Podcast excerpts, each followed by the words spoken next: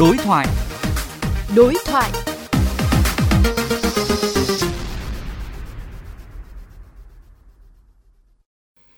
Thưa quý vị, sau khi vê o vê Giao thông phát sóng loạt bài Lật tẩy dị giáo năm vạn tín đồ đề cập một tổ chức có tên Năng lượng gốc chống đồng, truyền bá những tư tưởng và phương pháp chữa bệnh độc hại, phản khoa học trên môi trường mạng, cơ quan chức năng thành phố Hà Nội đã vào cuộc xác minh.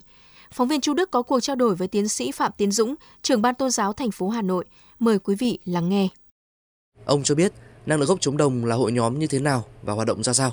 Theo thông tin chúng tôi nắm được, nhóm hoạt động Năng lượng gốc chưa được cấp phép hoạt động như một tổ chức tôn giáo, do một cái Việt kiều ở Mỹ là ông Lê Văn Phúc chuyển về Việt Nam thông qua phương pháp là tế bào được kích hoạt bằng năng lượng từ ngoài không gian, sẽ giúp chữa được bách bệnh.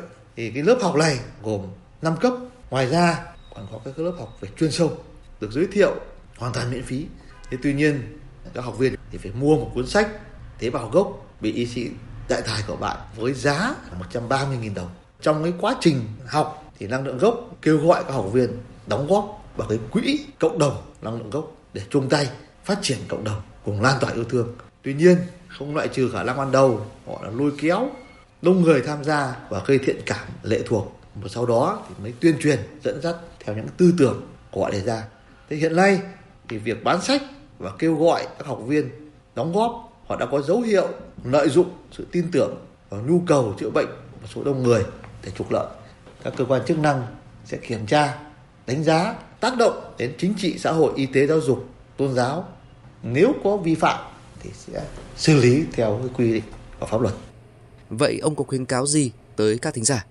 Thưa quý khán giả cũng như là quý đài, tôi mong muốn rằng người dân có nhu cầu về sức khỏe, khám chữa bệnh thì lên đến các cái cơ sở y tế, bệnh viện. Có các cái nhu cầu về tín ngưỡng, tâm linh, tôn giáo thì người dân có thể tìm đến các cơ sở thờ tự của các tổ chức tôn giáo đã được công nhận hoạt động. Thì với những cái tổ chức, cá nhân lợi dụng cái tự do tín ngưỡng tôn giáo để lôi kéo ép buộc tham gia các hoạt động truyền bá tư tưởng lệch chuẩn, thiếu khoa học, gây bất ổn xã hội, người dân khi phát hiện thì chủ động tố giác các cơ quan chức năng để xử lý nghiêm theo quy định pháp luật, ngăn chặn các hành vi lợi dụng niềm tin để trục lợi. Xin cảm ơn ông.